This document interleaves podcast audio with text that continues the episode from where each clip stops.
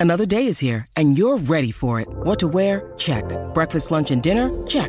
Planning for what's next and how to save for it? That's where Bank of America can help. For your financial to-dos, Bank of America has experts ready to help get you closer to your goals. Get started at one of our local financial centers or 24-7 in our mobile banking app.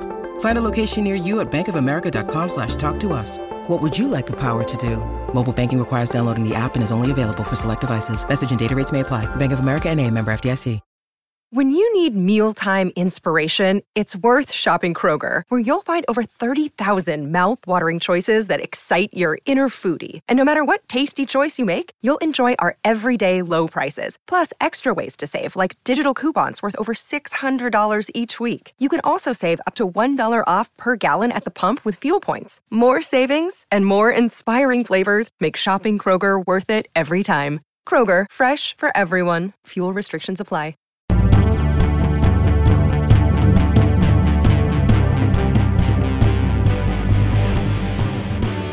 Right, well, welcome to day 13 of Steelers training camp. This is the Steelers Today show on DK Pittsburgh Sports. I'm your host, Eddie Provident, and with me is a new uh, new face to Steelers Today, but I'm sure one everybody here knows. Uh, Tom, uh, Tom Reed, our features writer. Tom, thanks for joining today, man. pleasure, Eddie. We were going to get into a lot of stuff. I had a bunch of stuff planned to talk about the the football or the uh, quarterback position. I had a lot of uh, stuff about Matt Canada since he spoke today. But Tom, you spoke with Keith Butler in the uh, post uh, post practice press conference, and he stole the show. Well, yeah, it was yeah, it was a group a group chat, and uh, you know sometimes coordinators are very kind of guarded when the, the, the when there's contract issues uh, with guys uh, you know not being on the field. Well, we asked Keith Butler today about uh, the absence of of uh, T.J. Watt in in team participation drills and stuff like that, and he did not hold back basically said that TJ is not participating in that kind of stuff right now as he waits to get his contract resolved. And went even a step further, saying as a former player, which Keith Butler was, uh, that he doesn't blame him. uh, that you know, it's he was. Just, I'm paraphrasing here, but saying you know we like to think of this as a sport, but it is also a business. Yeah. And the last thing TJ Watt probably wants to do is get hurt out here when he doesn't, you know, you know, there's contract problems or not, not problems, but he's waiting to get a contract right. deal uh, resolved. So it'll be interesting to see how this plays uh, in the front office and in the coaching staff, and maybe uh, it spurs a, a little bit more action to kind of get this thing done. Because the one thing you don't want to do, if it's my team, I would not want this dragging along right. for, for two reasons. One, from just the, you don't want any kind of animosity mm-hmm. building up. And two, you want TJ Watt out there having some playing a little bit before the right. regular season. Right. Not that he can't do it, but you always worry about injury with when guys all of a sudden get thrown into a lineup. Yes, they're working out. Yes, they're doing stuff on the side. He's obviously tremendously fit, but you want to get him out there and get him get him getting up to speed with the defense. Yeah, and uh, you know, according to Dale, he thought when we first uh, were doing these from the south side, that was the question on everybody's mind was uh, T.J. Watt. And uh, Dale said he hoped to see something done by the end of the preseason. I know everybody was hoping for training camp, but Dale said end of preseason. So, uh, do you think that this changes that timeline, or like you said, do you think this even spurs this timeline on a little Maybe bit? Maybe it spurs it on a little bit that they, they get something done here in the next couple days. Again, I'm surprised. Uh, I'm not around this team very often. Right. Uh, uh, having covered the Browns for years, I don't remember a coordinator or assistant coach making that strong of a comment. And look, there's nothing wrong with it. Right. We love it, and it, it probably, obviously, he was speaking the truth here. So it'll be interesting to see if this, if this being aired publicly, uh, does spur some action. Yeah. Uh, another person with some maybe off the field issues as of this week was uh, James Washington. Yeah. Uh, the reports are that he requested a trade. Uh, Mike Tomlin was asked about that, and here's what he had to say. Mike, has James Washington expressed a dissatisfaction with his role to you or a desire to be traded? He has not. That those unnamed sources we don't react to or respond to. James has been great here and working uh, and having a good camp.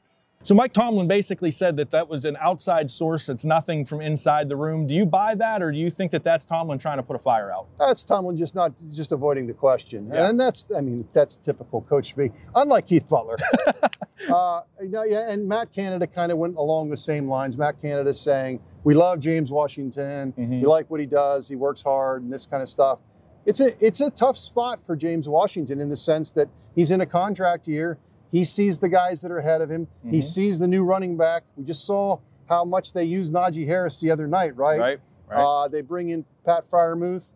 He's probably seeing his numbers go down, Yeah. down, down. But at the same time, if I'm the Steelers, unless somebody blows me away with some kind of deal for James Washington, yeah. I think he's just going to have to I'm with you, ride man. it out. I'm with you. I mean, he I believe he has one left, one year left on his deal, and when you have a fourth wide receiver like James Washington, that's a luxury because if somebody does, God forbid, go down to injury, Yeah. if somebody uh, you know just isn't performing, if God forbid Diontae Johnson has the drops again. Uh, James Washington is a really nice safety net to have as a fourth wide receiver. So I, I'm with you. Unless they're blown away by a deal, I, I really wouldn't move them. Yeah, they had a the Browns had a situation last year with tight end David Njoku. Mm-hmm. And Njoku, now he was a first round pick, but he was very inconsistent in his first couple years and then saw what they were doing with bringing Austin Hooper in, Mhm. some other guys in. And he was like, I want out of here. I, I want Yeah. traded. He was unhappy. And the Browns said, tough, just wait it out. We'll see. And by the end of last season, Njoku was again being a valuable part of that team. And they picked up his fifth year option. So again, we'll see what happens. But I would expect the Steelers to be very, uh, just take their time and see where the dust settles. I would expect James Washington to be here for a while. Yeah, me too. Um, let's take a quick break and then uh, we'll come back and wrap things up. Uh, we'll stick with the offensive side of the ball. All right, welcome back to Steelers Today on DK Pittsburgh Sports. I'm your host, Eddie Provident. With me is Tom Reed. Uh, Tom, the last thing I want to talk to you about uh, is the quarterback position. Uh, we saw Mason Rudolph start the game on Thursday night. We saw uh, Dwayne Haskins come in for him, and then we saw uh, Josh Dobbs finish it off. Uh, we heard from Josh Dobbs today.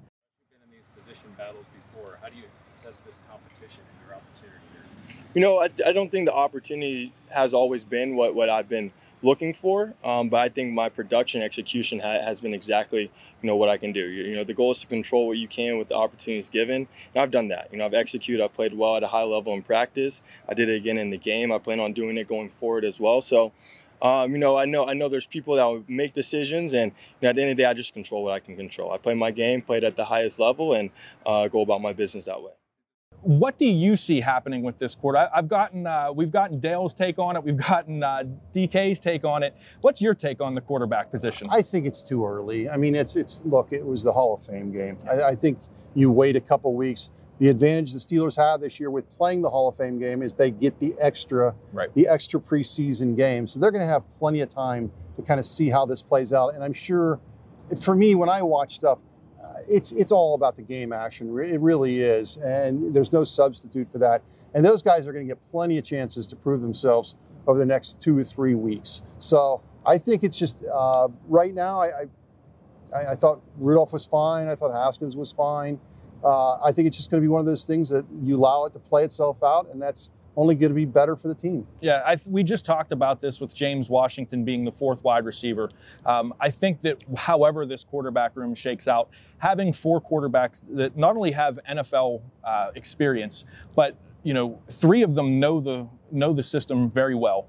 Uh, Josh Dobbs has been here before. Mason Rudolph has been here for a few years, and a guy like Dwayne Haskins, who has that first round pedigree, it's a good position for the Steelers to be in to have that kind of depth at another, probably the most important position in the Oh, game. There's no question. So, uh, yeah, that's something else. And then finally, just uh, wrapping things up. Uh, obviously, the Hall of Fame game Thursday and the uh, Hall, Hall of Fame inductions this weekend.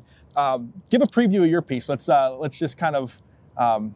Oh, give you some free, give you some publicity, man. No, Like- no, no, no. It's just, it's just the, uh, uh, it's, you know, they talked to the sculptor uh, that, that that did uh, ended up doing Troy Polamalu's uh, uh, uh, statue uh, bust uh, because many thought it was would be one of the most intricate ones ever because of the hair. Right. And sure enough, it was. I mean, uh, from what I've been told, these busts normally take 40 to 80 hours each bust, and that's before the bronzing process.